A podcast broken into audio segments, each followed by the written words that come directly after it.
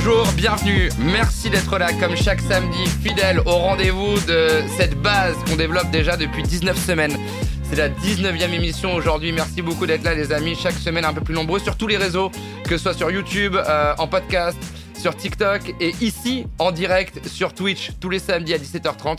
Et chaque semaine, on reçoit ici euh, une personnalité, on retrace avec elle son parcours et on essaie de comprendre un peu comment est-ce qu'il ou elle en est arrivé euh, là. Aujourd'hui, mon invité, c'est Livio. Bonjour. Livio Bernardo.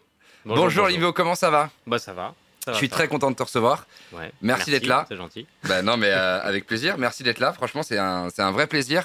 Euh, on va parler ensemble de dessin, évidemment, euh, de la dimension que peuvent avoir les dessins aussi. Euh, parce que c'est pas les, les, les croquis sont pas gratuits. Euh, Il y, a, il y a toujours une histoire derrière. Non mais c'est vrai, il y a- ça peut l'être. Ouais. mais euh, mais ça l'est rarement. Même dans les BD pour enfants, en fait, il y a toujours des messages qui sont Ah toujours. exactement. Bah rien n'est gratuit de toute façon. Exactement. Et donc, on va essayer de comprendre un peu pourquoi le choix du dessin comme mode d'expression. Moi je suis ok. c'est Ok pour toi Ouais Bienvenue parfait. dans la base, Livio. Bah merci. On, on commence. Alors, tout en bas pour l'enfance, c'est en région parisienne pour toi. Euh, oui ouais euh, même ces régions euh, lointaines. Moi c'était en 77 c'était la campagne. C'était euh, le, le lointain département de Seine-et-Marne. Oui, c'est le plus grand département de France, je crois. Eh ouais, ça bah oui parce qu'il y a des zones rurales en fait donc oui. Et il paraît qu'il y a plus de vaches que d'habitants, quelque chose comme ça. C'est pas Alors ça qu'on oui dit bah moi c'était il y a plus de forêt en fait. Moi c'était moi je grandis vraiment dans la forêt pour le coup. Ouais. Le ouais. 26 janvier 86. Alors ouais je suis né dans le 9-4 par contre. Ouais. Ok. Je sais pas pourquoi du coup mais ouais. Et quasiment dix ans plus tard, il y a un film culte qui est sorti qui s'appelle Titanic. Et je me suis demandé si c'est en voyant Jack rose que ça t'a donné envie de te mettre au dessin. Euh, bah exactement. Alors ça c'est le truc. euh, moi Titanic c'est euh, un peu le, le point de pivot. Bon je, je dessinais déjà depuis quelques années, pas beaucoup, mais, Mais tu dessinais comme un enfant dessine, c'est-à-dire euh, papa, maman dans une maison avec un soleil et un ciel bleu? non, je lisais beaucoup de BD et du coup je voulais euh, dessiner pour faire mes propres BD déjà. J'avais déjà ça en tête moi. Dès 8-9 ans? Euh, franchement j'ai commencé en sixième. Ok. Ah oui, donc t'as 10 ans, ouais, c'est ça, une dizaine d'années. Alors moi j'ai ouais, moi 10, 11 j'étais ans, ouais. euh, j'ai- j'avais un an d'avance donc euh, Oui, c'est ça. Je sais plus, on a 12 ans quand on est en sixième. Ouais, Oui, j'ai tu dois avoir commencé 10, 11 vers ans. 11, 11 ans, 11 Ouais. 12 ans, voilà. Ok. dire, tu vois. Et tu lisais quoi comme BD du coup Plutôt euh, Astérix Ouais, Spirou. les, les trucs de les trucs euh, bon, Classique. ce qu'on appelle école Marcinelle, donc euh, Boulet Bill, euh, Schtroumpf, euh, tu vois les trucs comme ça. Black et Mortimer Alors pas trop ça justement parce que c'était un peu euh, déjà il y avait beaucoup de textes, même Tintin ça me gonflait un peu, il y avait beaucoup de textes et puis c'était pas drôle. Enfin, moi j'aimais bien ce qui était drôle, j'aimais bien les trucs, un peu potaches euh, en mode euh, une planche, tu sais, c'était l'époque des gros des albums qui sortaient à foison là, euh, de type les infirmiers, l'agent 212, machin, moi ça j'adorais parce que c'était voilà, c'était même Gaston. C'était euh, Ouais. début fin planche, hop, euh, gag, euh, tu vois, bon c'était naze, hein, moi j'ai relu, c'est pas drôle. hein. Enfin, je suis désolé hein, mais c'est- rarement drôle quand même. euh, Gaston Lagaffe, c'est trop drôle. alors oui euh, et non. c'est mignon, mais c'est vraiment l'humour euh, des années 70-80. Et en fait, je pense qu'il suffisait juste de dessiner quelque... Enfin, il y avait vraiment un truc, une énergie un peu... Gottlieb, par exemple, je relis Gottlieb aujourd'hui. Ouais. Même, même Galuron, tu vois, son, j'allais dire son programme enfant. Euh, donc euh, oui, vraiment, il était... euh, Enfin, il, pas, il se censurait, mais tu sens bien qu'il avait pas du tout le même style que dans des trucs comme Ralovely ou, ou tout ce qu'il faisait pour Fluide, ou tu vois, Ouais. ou même... Super Dupont, des trucs comme ça, où il y avait du, graveleux, du sexe, du, des gros mots et tout. Euh, même Galuron, moi je lisais Galuron et je trouve ça super drôle. Donc euh, ça dépendait de l'auteur, je pense. J'ai l'impression que les Belges se permettaient pas trop, euh, en tout cas le- la presse, la, la BD enfant, se permettait pas trop de vannes vraiment pertinentes, quoi. Tu vois, il fallait vraiment que ça soit efficace, euh, que ça marche. Et, euh, Mais tu penses que sur des BD comme Gaston, par exemple, le dessin était plus fort que le texte? C'est-à-dire que le- la blague Ah était oui, plus oui. dans le dessin et dans le ah, crayon sûr. que dans le texte ouais, ouais. Bah, son génie à lui, Franquin puis d'autres, hein, c'était euh, l'énergie graphique. Voilà, ça c'était vraiment. euh, moi je trouvais ça dingue en fait. Si tu veux, j'arrivais pas à comprendre. Enfin, justement, il y avait ce, ce leurre de penser que c'était simplement dessiné. Tu sais, c'est. euh, euh, c'était fait comme ça à la va-vite et donc tout le monde pouvait le faire. C'est ça qui m'a donné envie de dessiner. Je me suis dit, bah, euh, je peux le faire ça. Bon, en fait, non, puisque c'est des années de c'est une pratique, euh, de, c'est une maîtrise académique, tu vois. Puis tu peux te permettre, quand tu à la base, justement, euh, de, de la déconstruire. Mais il faut d'abord avoir les bases. Et moi, euh, quand je lisais ça, je me disais, c'est facile, un schtroumpf, tu vois, c'est des pieds ronds, euh, et en plus, il n'y a rien qui est proportionnel. Enfin, on fait ce qu'on veut, en fait, tu vois. Et en fait, c'est non. ça qui, bah non, voilà. Mais bon, moi, je m'en foutais parce que je dessinais quand même, tu vois. Je disais, euh, pour moi, c'était trop stylé ce que je faisais, tu vois. Et t'as retrouvé des BD aujourd'hui de Ah, j'ai toi pas retrouvé, je les ai jamais perdues en fait. Je Ok. les ai- elles sont chez moi. euh, ouais, ouais, ouais. Et donc il y a les Titanic. Euh, parce que Titanic, euh, j'ai déjà une fascination profonde pour ce film, encore aujourd'hui. hein. Tu vois, je l'ai revu il y a, il y a un mois. Euh, en fait, c'est vraiment le film où je me suis dit, d'accord, la, la créativité artistique, enfin, l'œuvre en, en général, c'est vraiment un truc, moi, je- ça me fascine, tu vois. Et là, c'est vraiment le paroxysme. On peut pas faire plus que ce film. J'ai dû le voir quatre fois en salle. C'était 3h20, enfin, tu vois. Et en fait, j'ai commencé à dessiner euh, plus précisément à ce moment-là, parce que je voulais vraiment avoir tous les détails du bateau. euh, tu sais, je commençais vraiment à faire des. Ouais. Et c'est là que j'ai commencé à m'appliquer, en fait, voilà, à vouloir faire du dessin euh, un peu plus réaliste. Et donc, euh, que j'ai, j'étais au collège, donc je me suis dit, je vais, je vais essayer de faire, je vais prendre une voie comme ça, euh, dans ce sens-là, tu vois. C'est là que je me suis dit, je vais peut-être faire ça de ma vie, voilà. C'est commencer à y penser. ouais. Est-ce que à, à cette époque-là, tu te dis aussi, tiens, c'est marrant, ça va m'aider avec les filles euh, Alors oui, Il y a un côté ouais. séducteur, forcément. Dans, Bah oui, dans c'est le film, j'en parle parce que- dans le film, c'est exactement ça. euh, c'est comme ça qu'il séduit Rose. Alors, bah ouais, c'est marrant que tu ouais, fasses le parallèle. Bon, moi, c'était pas tant, euh, je voulais pas ressembler à Jacques, parce que c'était un BG et que tout le monde était à fond, et que c'est vrai que j'étais pas comme lui.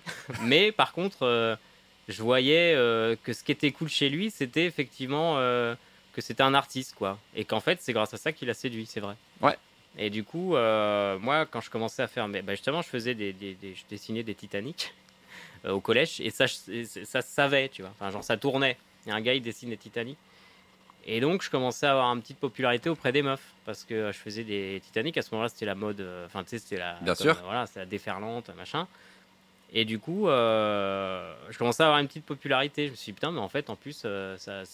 Moi, j'étais un peu petit. J'étais, je suis petit, donc j'étais à l'époque, j'étais plus jeune. En plus, j'avais un an d'avance. Enfin, j'étais un peu dans le coin, tu vois. J'étais pas un bolos ou quoi, mais j'étais, j'étais pas. Voilà, on me remarquait pas trop en fait.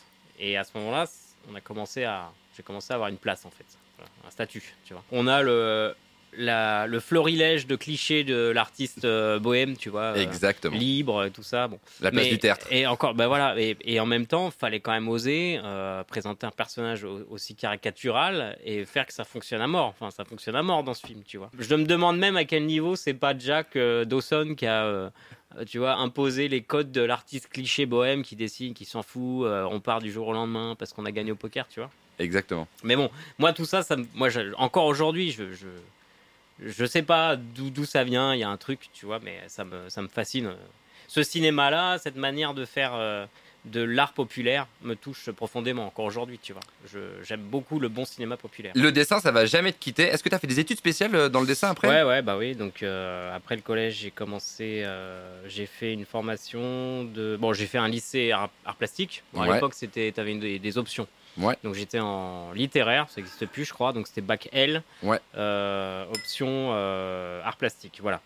Euh, donc ça, c'était un peu, pff, je veux dire, pas pas forcément théo pratique, c'était plus théorique, voilà. Donc c'était plus de culture, c'était plus de, de l'histoire de l'art en fait. Euh, Donc j'ai j'ai acquis une petite culture voilà en termes d'art plastique, hein, donc euh, d'art contemporain, euh, art moderne. Ils te font une espèce de, de, de petit parallèle comme ça, euh, hein, ils résument un peu, donc euh, ça te fait une bonne culture et à- après à toi de t'intéresser. Mais au niveau bac, t'es pas euh, super à fond.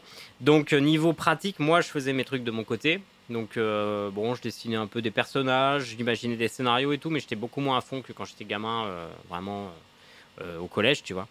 Euh, parce que bah voilà, adolescence, euh, je pensais aussi à autre chose quoi. J'étais un peu, euh, tu sais, comme les ados quoi. Je commençais à fumer mes premiers euh, joints, je commençais à faire mes premières soirées, mes premières meufs, enfin tu vois voilà, des trucs comme ça. Donc j'étais moins à fond, me poser sur une table et dessiner pendant des heures.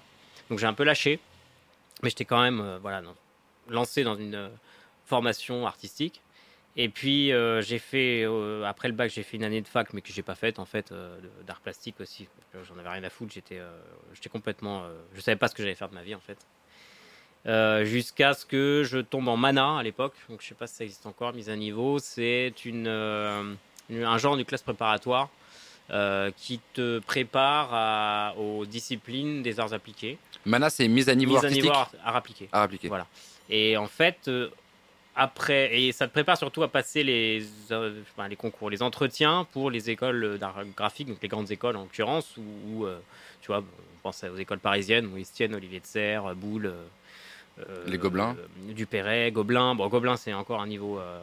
Ouais. Go- Gobelin, c'est vraiment l'élite de, de fou. hein. C'est l'anime, donc l'anime, hein, c'est un peu, il n'y a pas plus haut en C'est la hein. pointe de la pyramide. Ouais, voilà, un peu. Donc pour viser Gobelin, faut vraiment être très très bon et il faut surtout avoir fait quelque chose avant. Enfin, tu vois. Euh, pareil pour euh, Art déco. tu vois. Ouais. Art déco, tu peux rentrer. euh, je pense qu'aujourd'hui, c'est peut-être moins sélectif, mais. Et moi, je visais, euh, bah, je savais pas quoi en fait. Donc, euh, mes profs à ce moment-là m'avaient dit Toi, tu es en graphisme, il faut que tu fasses graphisme. Voilà, tu as l'esprit synthétique, tu t'intéresses aux trucs comme typo, etc. Bon. Et euh, bah, en fait, après mes études, je suis parti en voyage. Je suis parti à Cuba pendant trois mois. Je pense que j'étais un peu perdu, comme tout, euh, comme tout gamin de 20 piges. Et puis, euh, quand je suis rentré, j'ai commencé à bosser un peu par hasard pour euh, des potes de potes qui sortaient de Sciences Po et qui montaient plus ou moins leur junior entreprise à l'époque, tu vois. C'était un genre de incubateur, des, des, boîtes qui montaient au sein même de, de Sciences Po, un peu pour les habituer, voilà. Et donc, ils avaient besoin de logo, ils avaient besoin. De plaquettes, d'identité visuelle, de voilà. Et donc là, j'ai commencé à bosser pour, pour ces gens-là. Et petit à petit, j'ai, bah en fait, j'ai dû facturer. Donc j'ai pris un statut, tu vois. Et j'ai jamais lâché. Je l'ai encore aujourd'hui. C'est-à-dire que donc j'ai ça, tu vois, c'était en 2008-2009. euh, j'ai bossé pendant bien, oh, peut-être 7-8 ans en tant que graphiste free. Donc Ouais. je, je gagnais ma vie euh, avec En le freelance. graphisme et en illustration, en Mhm. freelance. Ouais. Donc j'avais, euh, voilà, c'était mon taf principal. Tu bossais avec des boîtes de pub aussi ou pas du tout? Ouais, alors il y a eu tout. Il y a eu des boîtes de com interne beaucoup. Je bossais pour une boîte qui s'occupe vraiment de tout ce qui est com interne de boîtes euh, privées. Donc par exemple, je faisais du donc, ce qu'on appelle le B2B, donc euh, Ouais. business to business, c'est-à-dire euh, les collaborateurs qui s'adressent aux collaborateurs. Donc c'était des interfaces de, de, de, de plateformes, de dialogue par exemple. Tu vois. Enfin moi c'était Malakoff Médéric, c'était Bouygues, c'était Loomis, c'était des boîtes comme ça. Euh, et je sous-traitais en fait. Enfin, tu vois, je bossais pour une boîte de com qui s'occupait de ses clients. Bon, voilà, etc. Et du coup, euh, ça, ça me faisait chier. voilà, clairement. Enfin, tu vois, bosser pour Bouygues, euh, non, quoi. Alors après, c'est l'exemple qui me vient, tu vois, le pauvre. Je, c'est- c'est- bon, c'est- le mec avec qui je bossais à ce moment-là, c'est un ami, donc pas qu'il se sente. mais il savait très bien que ça me faisait chier. Hein, c'est- donc, C'était plutôt un euh, taf alimentaire, quoi. bah, un taf alimentaire, sauf que c'était mon taf principal. Oui. Donc, tu vois, à un moment, moi, je dessinais des trucs euh, pour des clients euh, et je me faisais chier, quoi. Enfin, genre, j'étais là, putain, c'est ça la vie. J'avais même pas euh, 25 ans, j'étais en mode, je fais des logos pour. Bon, en plus, enfin, je cache, je vous cache rien, moi, pour des droitards, hein, tu vois, moi, je, je suis à gauche, euh, tout, donc euh, forcément, euh, je bosse pour des gens qui n'ont rien à voir. C'était intéressant, cela dit, parce que je rencontrais, enfin, je rencontrais des gens qui n'avaient rien à voir avec mes, mes bords politiques et, et on s'entendait bien, tu vois. T'es souvent bourré, mais on s'entendait bien. et du coup, euh, bah oui, ça m'a fait rencontrer des gens que j'aurais jamais rencontrés en temps normal. Bien sûr. Donc c'était intéressant. Je pense qu'à un moment, je me suis vu vite fait à la tête d'une boîte de com. Je me suis dit, je vais, peut-être monter ma boîte, c'est un vague truc, mais enfin. Et puis, en parallèle de ça, j'ai commencé à dessiner un peu mes trucs euh, perso. Donc, ça a commencé par euh, le poster alternatif. Je faisais des posters euh, de films à, à ma sauce. À ma- en 2005-6, c'était un peu la, la tendance, tu vois. Ça Oui. se faisait pas mal sur Internet. Et j'ai trouvé ça trop stylé. Donc, j'ai commencé à en faire. Et ils sont toujours en ligne sur ton portfolio, d'ailleurs, sur ton site. Euh, oui, oui, parce que Ouais, je- je- je- j'ai exposé, euh, j'en ai vendu et tout, ça quand même. Ouais. Donc, euh, bon, c'est pas du tout une activité euh, lucrative, mais c'était en tout cas un plaisir, tu vois. Et en fait, j'ai rencontré ma femme à peu près à ce moment-là. Et, et je pense qu'elle m'a un peu. C'était la première à me dire J'adore quand tu dessines les gens. Elle et des potes à elle. C'est la première à me dire euh, J'adore quand tu fais des. Quand tu nous dessines, en fait. Voilà. Et je trouve que t'es vraiment le meilleur là-dedans. Et du coup, enfin, le meilleur. Que t'es meilleur là-dedans. Oui, ça a commencé par là-dessus. soirées, en fait. Euh, Tu dessinais en gros les soirées avec tes potes, euh, tu retraçais un peu ce que ta vie en fait, ton quotidien quoi, ce que tu croisais, ce qui te nourrissait. euh. Ouais, en fait, euh, le premier dessin pour l'histoire. hein. On rentrait de soirée avec ma meuf, donc elle était en descente. Et pas dormir avant 8-9 heures de, du lendemain, tu vois. Et puis j'ai pris un papier, j'ai pris un stylo, j'ai commencé à dessiner. Et j'ai fait toute une fresque de notre soirée qu'on venait de passer, en fait. Et euh, je l'ai encore le truc. Et, euh, et ma, ma, ma femme m'a dit, mais ouais, c'est vraiment, c'est trop, trop cool quand on sent l'énergie. Enfin, il y a un truc, quoi. Donc je suis un peu parti là-dedans. Et puis bon, bah voilà, c'était, quand j'avais un moment, euh, genre parfois la nuit, genre je passais des nuits entières à dessiner mes trucs. parce que je savais que le lendemain, il y avait l'autre qui allait m'envoyer un mail. Ah, il me faut la version. Enfin, tu vois. Et plus ça allait, plus je me sentais pas bien, tu vois. Et, euh, et c'est pour ça que je suis rentré au ciné à ce moment-là. J'ai commencé à bosser en tant que salarié parce que euh, bah, il me fallait un salaire, parce que j'avais bien vu que ce taf permettait de, donner pas mal de temps libre, Et payé bien. payer un peu plus que le SMIC. Voilà. tu es sur une base de. alors ça, c'est quand tu as net. fait le choix en 2013, du coup d'arrêter le graphiste freelance, c'est ça? À peu près 2013 Alors, quand je suis rentré au ciné, je me suis dit, j'ai moins la pression d'avoir un salaire mensuel. Ouais. Donc, euh, je vais pouvoir, effectivement. Alors, j'ai un peu envoyé chier deux, trois clients euh, que je pouvais plus saquer euh, depuis longtemps. hein, j'avais un salaire. Donc, euh, du coup, je me suis un peu détendu. Et là, j'ai commencé à dessiner BD et posters. Voilà, essentiellement. Et dans la foulée, j'ai créé le compte Insta. Compte Insta, en fait, j'avais fait une BD sur nos vies. Ma meuf, moi, mes potes à ce moment-là. J'avais fait une BD, tu vois. Mais il n'y avait pas de scénar, c'était une espèce de scène de vie comme ça. Et j'avais fait lire un peu à l'époque, c'était sur Facebook. Je sais pas, je devais avoir euh, 1000. euh, 1000 euh, bon, on disait pas follow pour Facebook, euh, 1000 euh, 1000 amis euh, Ouais. Non, pas un compte, euh, une page. Ah, bah 1000 Fan, followers euh, fan, voilà, Ouais. 1000 fans. 1000 fans. Ah oui, c'est ça. Voilà. Et du coup, euh, j'ai commencé euh, euh, à décomposer cette BD là sur Insta. Et donc les premiers posts que- dont tu parlais, c'était euh, des extraits de, de cette BD. Le 5 décembre 2017. Voilà, le 5 décembre, euh, j'ai posté un truc. Bon, ça, ça, hum, au début, ça prenait, mais moi, je me rendais pas trop compte. J'avais une pote qui était à 10K et je trouvais ça dingue. Je me suis dit, putain, elle a 10 000 followers, euh, tu sais, genre, c'est un truc de ouf et tout. euh. Bon, moi, je, voilà. euh, en plus, j'avais déjà un compte pour mes, mes posters et ça partait pas, tu vois, je devais avoir 400 follow. Donc, je me dis, bon, euh, je vais pas percer sur Insta, tu vois, mais advienne que pourra. tu sais. Et il y a euh, donc une journaliste de HuffPost qui s'appelle, euh, en fait, elle était stagiaire à l'époque, elle s'appelle Jeanne Sénéchal, je m'en rappellerai toute ma vie puisque c'est un peu grâce à elle, que- euh, qui m'a contacté, qui me dit, je vais faire un, article sur, euh, sur ton compte. Donc, est-ce que ça t'intéresse? Je peux t'appeler. Donc, petite interview pour HuffPost. Et, et là, c'est parti. C'est génial. Oui, bah en fait, après, je pense que c'est un peu comme ça que ça se passe Insta. Insta, tu as une commu, tu crées ta commu, elle grossit. Et puis, euh, à un moment donné, tu te fais repérer par un média. Ce média va diffuser euh, ton travail et à rameuter d'autres followers. D'autres médias vont s'intéresser. Et c'est comme ça que ça se passe. Et après, la boule euh, voilà, tu vois. Et après, faut tenir. Donc, faut poster, faut se renouveler, faut pas faire chier. c'est de, tu vois, c'est très compliqué. Mais oui, ça. en fait, c'est ça. Il y a une des clés que tu es en train de citer qui est très importante, c'est la régularité. Je pense que sur les réseaux, c'est euh, Ouais. indispensable cette régularité. Et toi, l'avantage, c'est que tu as toutes les casquettes. Parce que les BD dont tu parlais tout à l'heure, les dessinateurs n'étaient pas forcément scénaristes. Souvent, ils travaillaient en, euh, par, par binôme. Mhm. Il y avait un scénariste et un dessinateur. Toi, pour le coup, tu fais tout. Tu fais et le dessin et le scénario. Ouais, pour, pour les posts d'Insta, ouais. Ça veut dire qu'il faut aussi avoir euh, l'inspiration pour les deux. Euh, oui, alors moi, l'inspi, en fait, euh, ça dépend des phases. Des fois, j'ai rien à dire et je, je me dis que je suis une merde et que c'est fini et que ma vie euh, n'a aucun sens, tu vois. Et des fois, il suffit d'un rien, tu vois. Là, par exemple, dernièrement, je voyais un couple dans la rue, là, je voyais un couple et c'était, en fait, je me suis dit, c'est évident que c'est un date Tinder. Tu sais, tu, tu sens cette espèce de Ah, tu le vois. Voilà. Et du coup, je fais putain, il faut faire un truc là-dessus. cette espèce de truc là, cette évidence Bien sûr. Tu vois, des, des dates euh, de gens qui, qui viennent de se rencontrer. Il y a vraiment des trucs, ça se voit, quoi. T'as même pas besoin d'être avec eux pour le savoir. Donc, bon, voilà. Et tu vois, c'est des petits détails comme ça. Donc, bon, enfin, bref, tout ça pour dire, j'ai vu ce couple-là et je me suis dit, voilà. En fait, ça vient comme ça, les posts. Après, je t'avoue qu'au bout de 5 ans, en fait, il y a deux euh, problèmes avec Insta. C'est qu'effectivement, tu parlais de régularité, mais du coup, la régularité, ça peut devenir une espèce de carcan. Enfin, ça peut devenir euh, une sûr. contrainte. C'est-à-dire que tu dis, ah, il faut que je poste. Et du coup, bah, tu vas trouver un truc vite fait. Et en fait, ça va être de la merde parce que tu mets pas du cœur. Ce qui parle aux gens, c'est quand tu mets du toi. Quand tu es prêt à te mettre un peu à nu, je pense. Enfin, me concernant. Euh, si tu fais genre ou que tu répètes ce que tu as entendu, machin, moi je, je- considère que ça marche pas. Euh, ce que euh, ce que j'ai appris avec ce truc-là, c'est que ce qui touche les gens, c'est vraiment quand tu es prêt à, à être un peu honnête, quoi. C'est-à-dire euh, pas forcément dévoiler tes- tes- ton intimité, mais parler des choses telles que tu les ressens euh, intimement, peut-être, tu vois, et, peut-être risquer toucher. de te mettre à nu. Moi, je pense que ça, c'est ce qui touche les gens parce que en fait, euh, le gars, il va dire bon, je ressens pas comme lui, mais ça me touche que euh, en tant qu'humain, qui, qui voilà, qui, qui, qui, rende ça public. Je pense qu'il y a un peu cette dimension-là.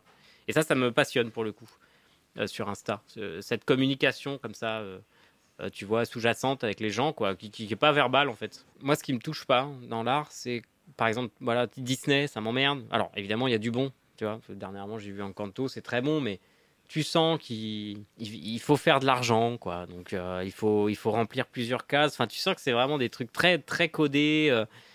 Alors, alors qu'un petit film, à l'époque, je, je sais pas, le premier exemple qui me vient, c'est les, premiers Sofia Coppola, par exemple, tu vois. Bon, alors c'était production indépendante, mais euh, tu sentais qu'elle était vraiment sincère, euh, du vécu, il y a des trucs vraiment très personnels. Bah, un petit film indépendant à côté d'un gros machin euh, qui va de toute façon fonctionner. Tu vas kiffer ton Avengers, tu vas kiffer un Kanto, tu vas. Mais c'est fait pour faire beaucoup d'argent. Alors qu'un petit film indé, bah, moi, ce qui me touche, c'est que la personne, elle, voilà, elle a écrit des, des émotions, du personnel, et ça, ça me touche profondément, tu vois. Enfin, je pense que c'est un peu. euh, euh, Enfin, c'est un peu bateau hein, ce que je dis, mais euh, c'est ce qui m'a toujours touché en tout cas. Plus c'est personnel, plus c'est universel. Ouais, tu vois, par exemple, il y, a- il y a pas mal de d'auteurs en BD qui, là par exemple Zep, qui est- qu'on connaît pour Titeuf, Ouais. qui a sorti un espèce de truc beaucoup plus intimiste et introspectif, je, dont j'ai oublié le titre, je, ne l'ai pas encore lu, mais j'ai vu que, que, que- que- enfin, qui, qui partait dans cette, euh, cette euh, optique-là.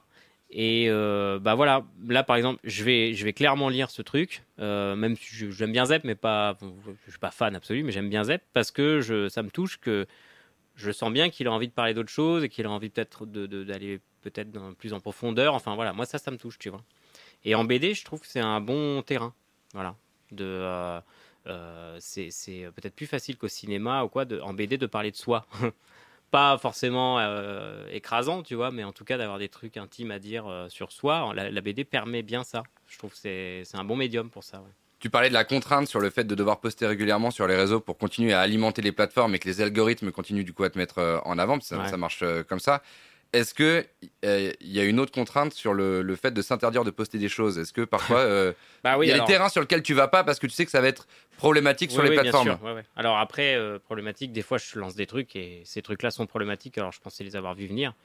Mais euh, parce que quand tu as une commu un peu euh, bah, assez importante, eh ben, il peut y avoir euh, des gens qui prennent quelque chose que, qui pour toi n'est pas du tout problématique, enfin tu vois. Ouais. Et bon, bah ça c'est aussi c'est le jeu des réseaux. Mais il y a une responsabilité quand on représente euh, 100 000, plus de 100 000 personnes comme toi. On a forcément une responsabilité sur le contenu qui est euh, publié. Exactement, bah, c'est ce qu'ils te disent en fait. Toi tu dis moi j'ai pas voulu dire ça, la personne te dit bah ouais mais tu, tu l'as dit. Et en fait pour moi ça veut dire ça. Voilà. C'est un problème que je rencontre souvent sur Insta qui m'a permis de, de réfléchir un peu plus avant de poster effectivement. Mhm. Euh, parce que parfois je fais des trucs sans me... Je me dis ah ça c'est gaulerie et puis je me rends compte que bah, c'est offensant pour telle communauté par exemple ou machin tu vois. Et ça j'apprends euh, pas mal avec ça. Après je- ma femme euh, m'est d'une énorme aide pour ça parce qu'elle elle a beaucoup plus de lucidité sur ces questions là. Et euh, C'est un filtre? oui, très souvent je lui montre ce que je fais avant. bah, déjà parce qu'elle, je vois si ça la fait marrer ou pas. Je pense que si ça fait marrer des beaux, c'est que c'est ça peut pas, ça peut partir. Si elle me dit non, c'est de la merde, très souvent j'annule tout. Même s'il y a trois jours de taf sur le truc, euh, en fait ça me blase tellement de voir sa tronche euh, me dire c'est de la merde, tu vois, que le truc n'existe même plus à ce moment-là. Donc je poste pas, tu vois. Alors après c'est, assez rare que ça aille jusqu'à euh, c'est carrément de la merde. c'est juste bon, c'est pas drôle quoi. Je fais ah mais si c'est drôle, tu vois. Donc toi tu te bats. Mais en tout cas c'est vraiment mon œil extérieur. Ouais. Ouais, ouais. C'est vraiment elle qui me fait avoir du, un vrai recul sur mon travail. Mm. Et tu as changé ta manière de, de dessiner ou ta manière de raconter les choses? Le conte, il a été écrit en 2017, on l'a dit, donc ça fait plus de 5 ans maintenant. Ça fait, ouais, c'est ça, euh, un, un peu plus de 5 ans. Ouais. Est-ce que ta- manière d'écrire a changé? Ouais, bah en fait euh, déjà je fais, euh, je travaille plus mes textes. Avant Ouais. tu vois je balançais les trucs un peu presque anecdotiques en mode euh, ah j'ai entendu ça dans, à tel endroit. ah. Bon, tu vois. bon. En fait ça a marché un moment. Après je pense que les réseaux aussi ça évolue. Moi j'ai l'impression qu'aujourd'hui on est plus dans l'humour immédiat. Donc on a besoin de trucs qui marchent très vite. Pas besoin forcément de plusieurs slides, tu vois, genre les mêmes. Là c'est vraiment une déferlante de mêmes, tout le monde fait du même, tu vois. Et du coup, euh, moi, je me sens un peu euh, dépassé, genre un peu, euh, un, peu, bah, un peu boomer. Moi, je fais des BD, tu vois, donc je me dis, bah ouais, peut-être aujourd'hui, ça fonctionne plus trop. Enfin, maintenant, c'est du réel, c'est du même. Enfin, Insta, ça, ça a rien à voir avec ce que c'était il y a 5 ans. Il y a 5 ans, justement, il y avait les comptes BD un peu émergents, bah, genre Théo Grosjean, tu vois, des trucs comme ça, euh, qui, euh, voilà, qui étaient, euh, c'était un peu la mode, quoi, à ce moment-là, la BD, tu vois, Ouais. sur Insta. Et puis, c'était il y a 5 ans. 5 ans à l'âge d'Internet, c'est Ah, c'est faramineux. 1300 ans à l'âge de l'humanité, tu vois. Donc, il bah, faut, faut se mettre un peu à la page. Donc, tout ça pour te dire, je me suis dit à ce moment-là, euh, je vais pas faire de la BD potache et tout. Si je dois continuer à faire de la BD sur Insta, alors que c'est plus trop le bail euh, du moment, il faut que je, me renouvelle en travaillant un peu plus mes textes, en fait. Voilà, en étant peut-être plus pertinent, en allant chercher des trucs qui n'ont pas forcément été faits. Ce que j'essaye de faire euh, généralement, c'est, tu vois, par exemple, je fais beaucoup de, de succession d'idées de, sur un thème euh, choisi. Par exemple, l'histoire du Tinder, là, c'est le dernier post, pour ça que je t'en parle, mais l'histoire des dates, je me suis dit, qu'est-ce qu'on se dit pendant des dates, mais qui n'a pas déjà été dit, soit par des stand-uppers, soit par des, tu vois. euh, Mais c'est ça. en tout cas sur les réseaux, voilà. Et du coup, je cherche. Alors, je dis, tiens, ça, peut-être que personne l'a dit. Enfin, je sais pas en fait, parce qu'évidemment, je je fouine pas euh, l'entièreté d'Internet pour savoir ce qui a été fait ou pas, tu vois. Mais euh, je sais que je me dis, je vais je vais vraiment essayer de trouver le truc particulier, mais qui fasse quand même marrer, tu vois. Ça, c'est vraiment un, un gros taf. Ouais. Mais oui, mais c'est ça en fait. Il y a un travail d'écriture monstrueux. Euh, non, parce qu'en fait, écriture, non, mais c'est vraiment de réflexion. Parce que tu vois, l'écriture, c'est trois lignes. hein. Oui, Euh, mais justement, moins il y a de mots et moins il y a de lignes, et plus il faut être précis dans le, Ouais, dans le choix ça. de chaque mot C'est ça. et dans le sens que chaque mot va pouvoir donner euh, au mot suivant. ça oui, ça c'est vrai. Voilà. Dans le dialogue, je vais par exemple, tu sais même l'ordre des mots, je vais buter pendant 20 minutes sur une phrase. C'est vrai. Qui va, une fois euh, qu'elle sera lue, enfin le, le receveur va lire la phrase, euh, il va absolument pas faire gaffe. Tu vois là, euh, dans le dernier, euh, il y a une conversation avec une personne. Quand tu es en date et que c'est de la merde, ça se passe mal, tu sais, ces personnes qui ont prévu le coup et qu'on dit à leurs potes de les appeler. Tu, Ouais. Je sais pas si tu Ouais, connais. ouais.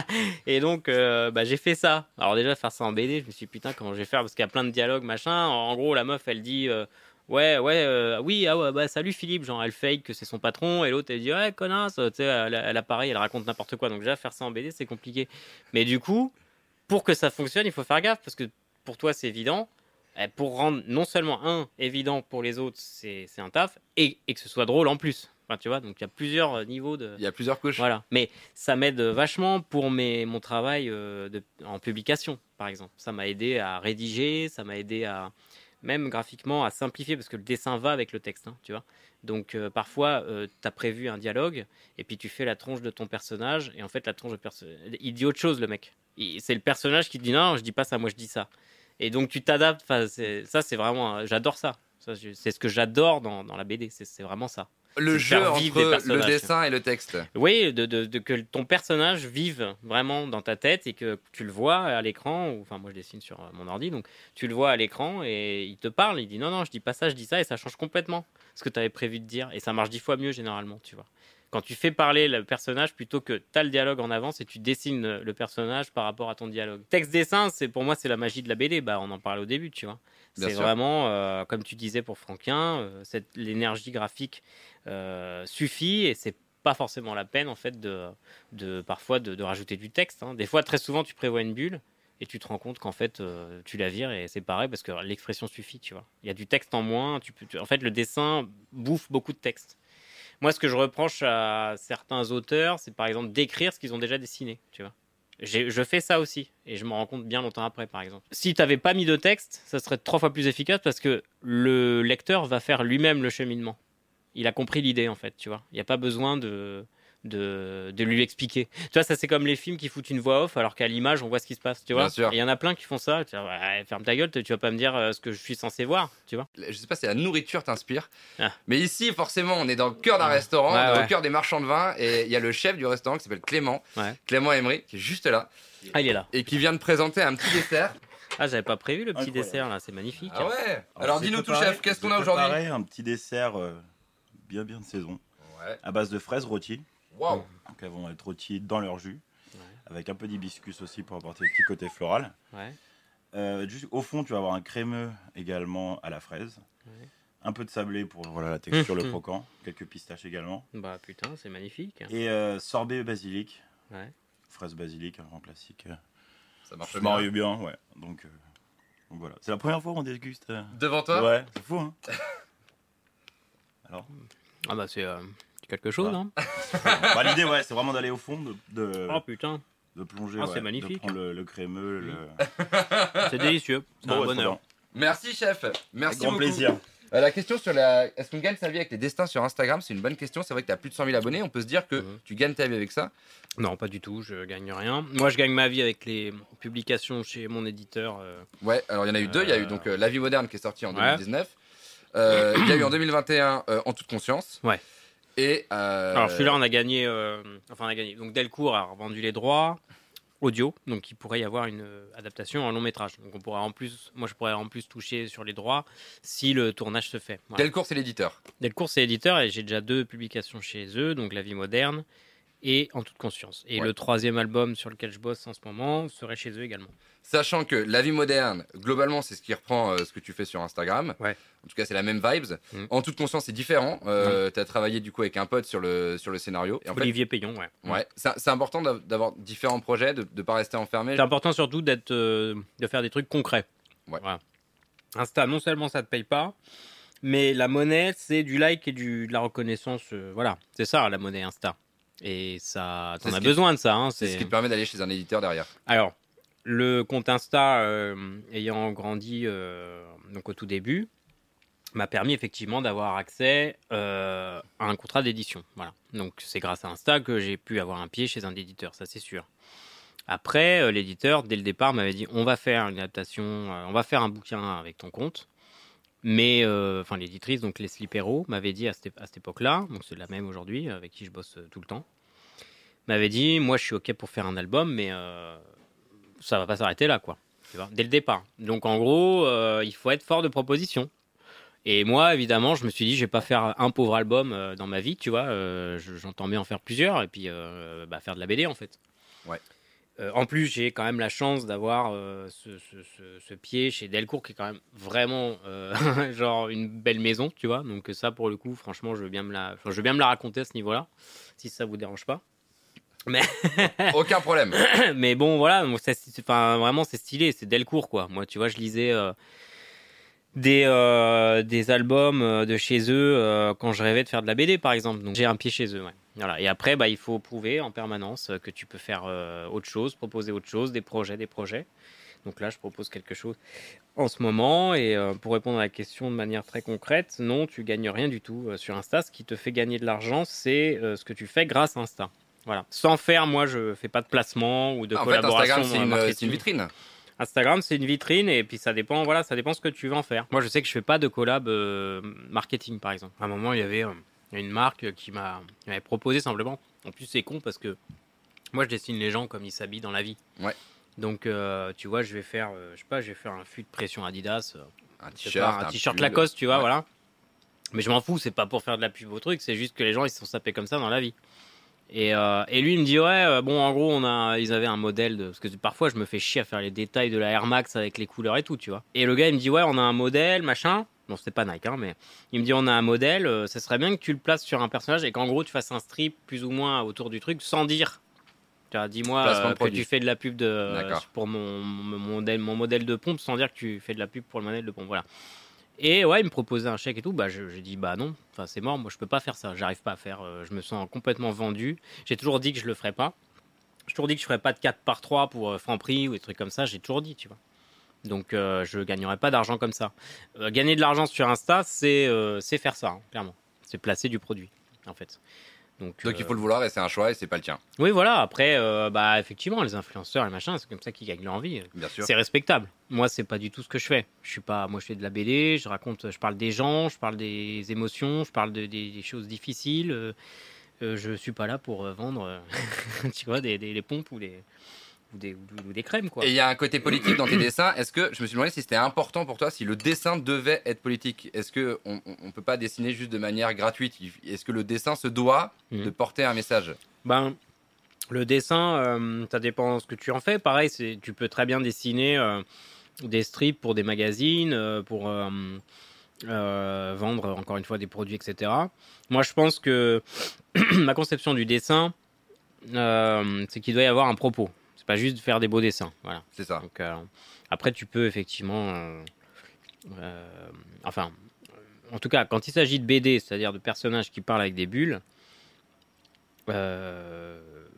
pour moi, ça devient intéressant si tu parles de quelque chose. Tu vois, par exemple, Théo Grosjean, bon, c'est encore l'exemple qui me vient, mais Théo Grosjean, quelqu'un qui parle de de- d'anxiété, qui parle de, de, de, de- de- tu vois, de, de- comment dire, de dépression, des choses très lourdes, ça prend sens parce que la BD lui permet, voilà, de parler de ça, d'apparence de manière assez légère Et finalement, il te parle de trucs très très deep, euh, très, euh, qui nous concernent tous, hein, euh, tu vois, de pathologies ou simplement des névroses, euh, un peu voilà. Bien sûr. Et je trouve que parler de ça en BD, c'est intéressant. Moi, je fais pas de la BD pour, euh, encore une fois, faire du Gaston, gag, euh, chute, euh, tu vois. Je fais de la BD pour faire passer peut-être un petit peu des idées ou, ou des conceptions ou des, des choses qui me touchent, tu vois. C'est thérapeutique pour toi? Euh, le travail sur Insta, vraiment la vie moderne, euh, un petit peu, ouais. Encore une fois, bon, peut-être pas thérapeutique, parce que la thérapeutique, t'entends par là euh, que ça t'aide à vivre. Tu vois, euh, là, j'écris mon, troisième album, je vais chercher dans des souvenirs, je vais chercher dans du vécu, je remets en question ce vécu, j'interroge des gens qui étaient présents avec moi, je me rends compte de choses que je voyais pas à l'époque, voilà. Ça, là, il se passe vraiment quelque chose, et, ça nourrit le bouquin. Ça, c'est, j'ai vécu un truc, euh, je, vais, je vais en parler. Et je vais voir comment les gens réagissent. Par exemple, tu vois, ça, m'arrive parfois de, de, comment dire, personnifier euh, des choses comme la culpabilité, la peur, la mort, tu vois. Et, euh, du coup, de mettre en scène, voilà. Ça, c'est vraiment pour voir un peu la réaction et, et voir euh, si ça touche les gens comme moi, comment ils perçoivent les choses. Enfin, tu vois, en fait, parfois, euh, je fais des posts qui sont pas politiques, par exemple. Hein, Alors après, on va te dire tout est politique. Oui. J'ai des posts qui sont pas politiques, j'ai des posts qui parlent vraiment des émotions humaines. Voilà. Et euh, quand moi je suis vraiment pas bien, par exemple, si je vais faire un post qui va parler de trucs très très profonds, généralement c'est pas ceux qui marchent le mieux d'ailleurs, bizarrement. Mais euh, oui, ça me fait du bien parce que je me dis bon, je parle d'un truc, j'ai une audience, donc voilà, je sais qu'on, on- je peux toucher quelqu'un. Ça ça fait du bien. Ouais. Après thérapeutique, je sais pas, mais ça fait du bien. Est-ce que tu as déjà reçu des messages de gens qui ne savent pas dessiner, mais euh, qui ont des choses à dire? Ah oui, bien sûr, bien sûr. Ah bah il y a des. Bah à un moment, je faisais même ça. C'est-à-dire que je, je pêchais un peu l'info. Tu vois, je dis bon, moi, c'est des trucs que je connais pas, euh, que j'ai pas vécu, par exemple, en tant qu'homme blanc, hein, clairement. Donc c'est des trucs, euh, des questions de racisme, par exemple, ou des questions de sexisme. Et du coup, euh, bah, j'allais, euh, je dis voilà, vous êtes, je suis votre voix. euh, par contre, j'ai besoin de votre témoignage parce que je ne peux pas, moi, moi, je, peux- je peux pas en parler. Je, je l'ai pas vécu, tu vois. Donc oui, bien sûr. Et du coup, je faisais ça en story. J'avais 50 000 euh, réponses en story parce Ça, que les gens ils sont, ils sont super contents que tu puisses dire des trucs qui sont pas forcément dits. Tu vois, j'avais fait un post. bah, D'ailleurs, c'est un post assez important parce que qui parlait de de racisme ordinaire, c'est-à-dire des petites micro-agressions comme ça que Genre les gens racisés peuvent. Exactement, les coupes à la je te fous les mains dans les cheveux, des trucs comme ça. Et en fait, je me suis dit, ça serait marrant de faire, euh, d'inverser les rôles. C'est-à-dire, tu vois, de, de, de, de, de faire comme si, par, exemple, la, la, femme euh, noire euh, mettre les mains dans les cheveux de la blonde, et, du coup, inverser les, situations comme ça que ces gens peuvent vivre de manière euh, récurrente. Et, euh, et ce poste avait, euh, avait bon, il y a carrément eu un article dessus, genre, tu vois, parce que c'était une manière de dire, voilà ce qu'ils vivent, euh, et c'est peut-être plus facile pour toi de le comprendre. Voilà, Bon, moi, ça, tu vois, pour moi, c'est clairement l'intérêt de ce compte, c'est pour ce genre de, de moment, tu vois, de ce genre d'émulation. Bien sûr, mais c'est génial. dis, bah, les- au moins, voilà, ça a au moins servi à quelque chose. Eh. Et il y a un mec qui m'avait dit, tu vois, donc c'est un, c'est un homme noir, et qui m'avait dit, euh, c'est grâce à ce poste que euh, mes amis blancs, tu vois, ont compris enfin que leur blague était lourde, quoi, tu vois. Et euh, enfin, ça, c'est vraiment, je crois que c'est le retour sur ce compte qui m'a le plus touché, en fait, tu vois, en 5 ans. Je me suis dit, bah, alors que je suis blanc, hein, je suis un homme blanc, mais je me suis dit, voilà, la réussite de ce compte, c'est au moins d'avoir, et peut-être, pu influencer dans le bon sens, peut-être, voilà, simplement, tu vois. Je me suis demandé comment tu aurais Marche pas dans la fait soupe, hein. euh, s'il y a, je sais pas, il y a 10 ans, 15 ans, euh, sans, sans les réseaux. Euh, alors, bah, je t'avoue que. Alors, déjà, le monde de l'édition n'était pas du tout le même qu'aujourd'hui. La BD elle-même n'était pas, la même, pas le même qu'aujourd'hui. Au- Aujourd'hui, tout le monde lit plus ou moins des BD. Tu vois, par exemple, tout le monde a plus ou moins l'Europe du futur dans sa bibliothèque, même si tu n'as pas beaucoup de BD. Euh, le, le- le- les ventes de BD ont jamais été aussi élevées. Delcourt euh, euh, fait des chiffres incroyables, tu vois.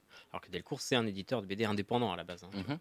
Mais euh, voilà, des, des- des- des grandes maisons comme Dupuis d'Argo, ils vendent des cartons entiers. Enfin, c'est, je pense que le confinement a aidé aussi. Les gens se mettent vraiment à, à lire de plus en plus de BD parce que justement, je crois que ce qui les touche, c'est que la BD est, est un support euh, favorable à l'introspection, au fait de parler de, de- de- de choses intimes. Enfin, il y a plein de choses qui sont permises en BD. Euh, qui, ne le sont, moins au cinéma, par exemple. Tu vois, par la BD, euh, mon deuxième album sur euh, l'association qui, euh, qui milite pour le suicide assisté. Il y a plein de choses qu'on pouvait dire dans la BD qui, si le film existe un jour, qui figureront pas dans le, dans le film parce que tu vois, c'est des trucs assez, assez durs, assez bons. Et veut voir ça en dessin, ça passe mieux. Tu vois Donc euh, je pense que ça, ça touche de plus en plus de gens. Je pense que les gens ont aussi besoin de plus en plus de se divertir autrement que euh, passer leur vie devant un putain d'écran. Mais s'il n'y avait pas Instagram, est-ce que du coup, tu aurais eu le courage de, bah, de dessiner tes planches et d'aller frapper euh, chez Delcourt et de dire coucou, euh, moi je m'appelle Livio, je fais ça. Sauf que pour le coup, tu aurais été un parfait inconnu. Ouais. Tu serais arrivé pas avec 100 000 abonnés, tu serais arrivé avec les mains dans les poches et une, des planches. Bah, c'est c'est pour ça que je disais, le, le- en fait, le, les choses n'ont rien à voir. Depuis les réseaux, depuis Internet d'une manière générale, si tu veux, là aujourd'hui, euh, à l'époque, je ne sais pas ce que ça représentait de pouvoir être euh, publié. C'est-à-dire que c'était vraiment des grands. bah, D'ailleurs, c'était, tu vois, tous- les grands auteurs. euh, c'était beaucoup de grands auteurs, en fait. On n'avait pas te, te lancer, toi, petit gars, euh, sorti de nulle part. Enfin, ça, c'est nouveau. Oui, mais est-ce que ça veut aussi dire que du coup, à l'inverse, pour les jeunes qui veulent se lancer, les jeunes ou moins jeunes d'ailleurs, mais Mm. pour les gens qui veulent se lancer aujourd'hui, Mm. c'est plus dur de se faire publier si on n'a pas euh, un certain nombre d'abonnés sur les non, réseaux. Non, ah non, parce que tu vois, bah là, justement, j'ai l'exemple de Caro. Caro euh, et les Zinzins, qui, est, euh, qui avait euh, 8000 abonnés à peu près à l'époque. Elle en a 20 000, un peu plus de 20 000 aujourd'hui. Et à 8000, euh, elle s'est fait repérer par les éditions exemplaires de Lisa Mandel. Donc, je sais pas si tu connais tout ça. C'est une édition justement euh, indépendante euh, qui, euh, qui milite pour une meilleure répartie des, des rémunérations pour les auteurs, notamment. Et donc, elle a fait son premier album chez elle, alors qu'elle avait 8000 abonnés. Donc, je crois pas que ça dépende de ton nombre d'abonnés. Je crois que ça dépend de ce- ton talent, enfin pas ton talent, mais ton de, de ce que tu vaux en tant qu'auteur. De ce que tu as à dire, quoi. Et elle, Caro, euh, bah, elle est balèze en fait. Donc, euh, tu vois. Et, et sa commu a grandi. Alors elle, c'est l'inverse. Sa commu a grandi après euh, la sortie du bouquin. tu vois. Donc c'est le bouquin qui l'a popularisé. Euh, bah, ça va ensemble. Mais c'est vrai que moi, mon premier bouquin, je l'ai sorti, je devais avoir 50K. Euh, elle, elle avait 8, k Donc en fait, ça, ça vaut pas. Il y a des gens qui ont leur bouquin, pareil, ils ont, ils ont des petites communes en fait, tu vois. Donc, Et du coup, j'ai j'ai une question con, mais est-ce que ça aide les ventes? Est-ce que ça booste? Alors pas du tout. Ah, Voilà. et- et est-ce le qu'il y a un taux de... constat. Ouais, y a un taux de transformation bah oui, parce que le mec qui like ton post, c'est pas le mec qui va acheter un bouquin. Eh ouais. Tu vois Et puis c'est pareil, euh, en n'oublions pas qu'Insta, c'est du travail gratuit, je le dis souvent, euh, parce que du coup, bah, c'est du travail que tu fais, travail régulier, euh, gratos. C'est du travail que tu proposes aux gens euh, gratuitement quand même. hein. Ça représente du temps. ah bon. Et du coup, bah, c'est bien plus. T'as as le truc qui, qui arrive dans ton feed. tu likes, tu commentes, tu partages. C'est c'est tout ce que tu peux faire. Euh, quand on te dit, euh, bah ouais, mais moi pour vivre, euh, il faut que tu achètes mon bouquin. euh, bah là, là c'est pas la même euh, commu. Et du coup, c'est l'intérêt de ce bouquin. C'est-à-dire que quand on a sorti La vie moderne, on s'est dit de toute façon, euh, ma commu Insta, ça va être même pas 10% d'acheteurs. L'intérêt, c'est de faire connaître mon travail à, au-delà de ma commu. Voilà. C'est pas mal, 10%, ça fait quand même 10 000. À ce moment-là, j'avais 60 000. Bah, ça Donc fait 6 000, c'était- c'est bah, pas ils mal ont déjà, tiré, c'est à peu près à ça. Ils ont tiré à 6-7 000. Et, euh, et en fait, euh, je crois a pas vraiment. Je pense qu'à ce moment-là, ils essayaient de voir ce que ça rendait. Et moi, je suis convaincu aujourd'hui que euh, euh, entre Insta et euh, entre le gars qui like ton post Insta et le gars qui achète ton album, il y a un, un Un gap. fossé, Ouais, ouais, ouais. vraiment. Tu vois, ça n'a rien à voir en fait. C'est pas la même consommation. Pour une commune de 60 000, je me suis dit, bah c'est bon, le truc il va, il va, il va partir en, en trois semaines. Bon, bah non, en fait, c'est pas si facile.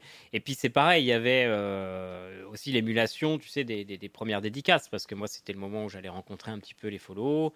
Alors, il y avait, il y avait des queues de ouf et tout. J'étais là, putain, tu sais, moi j'ai pris le, j'ai pris le melon, quoi. Je me suis dit, ah, putain, il y a des queues. Mais en fait, c'est pas du tout représentatif. La réalité du marché, euh, moi, elle me dépassait complètement à ce moment-là, tu vois. On perd, on perd pied un peu? Ah bah, quand le bouquin est sorti, euh, oui. Bah, tu sais, tu vas à des dédicaces, t'as as des queues. euh, Enfin, le- genre. T'as 300 truc, personnes, Je voyais 400 pas la fin, personnes, tu ouais, vois. ouais, donc ouais. ah bah, ça, c'est la- c'est c'est bon, je suis lancé. en fait, pas du tout. Au contraire, il y avait tout à faire. Et euh, mais c'est pas grave, tu vois. Il fallait y passer. Et à ce moment-là, je me suis dit, euh, oui, il y a tout à faire dans le sens où maintenant, si je veux faire de la BD, il faut que je fasse de la BD, euh, BD, quoi, tu vois. Bah, c'est pour ça que j'ai bossé avec mon ami Olivier, qui est euh, réalisateur et scénariste. Donc lui, c'est son métier, il fait des longs hein, métrages, donc, et dans le cinéma. Donc je me suis dit, c'est bien comme ça, il fait un scénario qui aura de la gueule, tu vois. Moi, j'aurais juste à dessiner, mettre en scène, etc. Et on a super bien bossé tous les deux. Et ça, c'était l'étape 2. Et l'étape 3, bah, c'est Olivier qui m'a dit, il m'a dit maintenant, t'es prêt, il faut que tu écrives ton, propre album. Tu vois, petit à petit. Voilà. Moi, j'ai presque 40 piges, j'aimerais bien qu'à 40 ans, j'ai mon album scénario-dessin. Et Et une j'y série travaille en animée. ce moment. Et donc là, oui, depuis peu, euh, bah, depuis peu, depuis une semaine, j'ai eu euh, une directrice de production euh, qui m'a proposé de constituer un dossier au CNC pour avoir pour, Une pour- pour- subvention. pour- voilà pour pour lancer la série animée adaptée de la vie moderne. Voilà. C'est euh, génial. Alors c'est génial, mais bon, il y a tout à faire. hein. Puis en plus, moi, je suis, là, là pour l'instant, c'est la partie texte parce qu'il faut résumer ton intention, machin. Et putain, ça c'est chaud, quoi. Enfin, pour moi, c'est très, très compliqué d'écrire des trucs euh, que tu, bah, oui, mais c'est évident, mais tu vois. donc, Ah, Je suis d'accord avec toi. Voilà. C'est le plus dur à C'est faire. horrible. C'est faire un dossier dans Bah lequel ouais. tu dois dire ce que tu Ce vas que faire. déjà en train de faire. Mais oui, Ah, voilà. et t'as envie de dire, je vais le faire en fait. Donc laisse-moi le faire. Mais, oui, mais bon. donne-moi l'argent. Donc à un voilà. moment donné, il faut quand même justifier de quelque chose. Eh, c'est ça. Donc euh, voilà, donc là on est en train de constituer le dossier et puis bah si tout va bien, oui, ça devrait si ça passe en tout cas au CNC, ça devrait euh, ça devrait voir le jour d'ici 2 3 ans, je pense. ouais. C'est génial. 2-3 ans de boulot. C'est incroyable, c'est génial. Bah de production, d'attente, de dossier, de ci de ça, ouais. Merci Livio. Bah merci. Merci beaucoup d'être venu passer un peu de temps ici. Euh, merci à vous. Rendez-vous la semaine prochaine avec Pedro Winter. Un grand merci à Adrien et François, les propriétaires du restaurant qui nous accueillent ici chaque semaine. C'est un méga kiff. Merci à vous les amis, merci beaucoup. Merci à l'équipe qui nous accueille ici, Noémie la directrice et Clément le chef d'avoir cuisiné un petit plat. A priori en plus il s'est pas trompé, toi c'est le dessin, lui c'est la... C'était délicieux. et voilà. La petite fraise rôtie, parfait. Merci beaucoup Clément. Un grand merci évidemment à Dounia qui a fait la réalisation aujourd'hui. Merci beaucoup Dounia. Et pas que la réalisation, euh, l'installation technique. Merci d'ailleurs à Lucas aussi qui nous a prêté euh, son pied et, euh, et sa caméra. Et merci évidemment à Victor Labro. Merci évidemment à vous parce que sans vous, euh, rien de tout ça ne serait possible. Euh, merci à vous. Rendez-vous sur les réseaux, euh, que ce soit euh, bah, en podcast mercredi prochain, le YouTube, la- le replay YouTube qui va sortir euh, dimanche prochain. Et puis les extraits qui vont être postés un peu partout sur, euh, sur TikTok, Insta et tu connais partout sur les réseaux. Je m'appelle Mathieu Gérard, c'était la base. Rendez-vous samedi 17h30. À plus.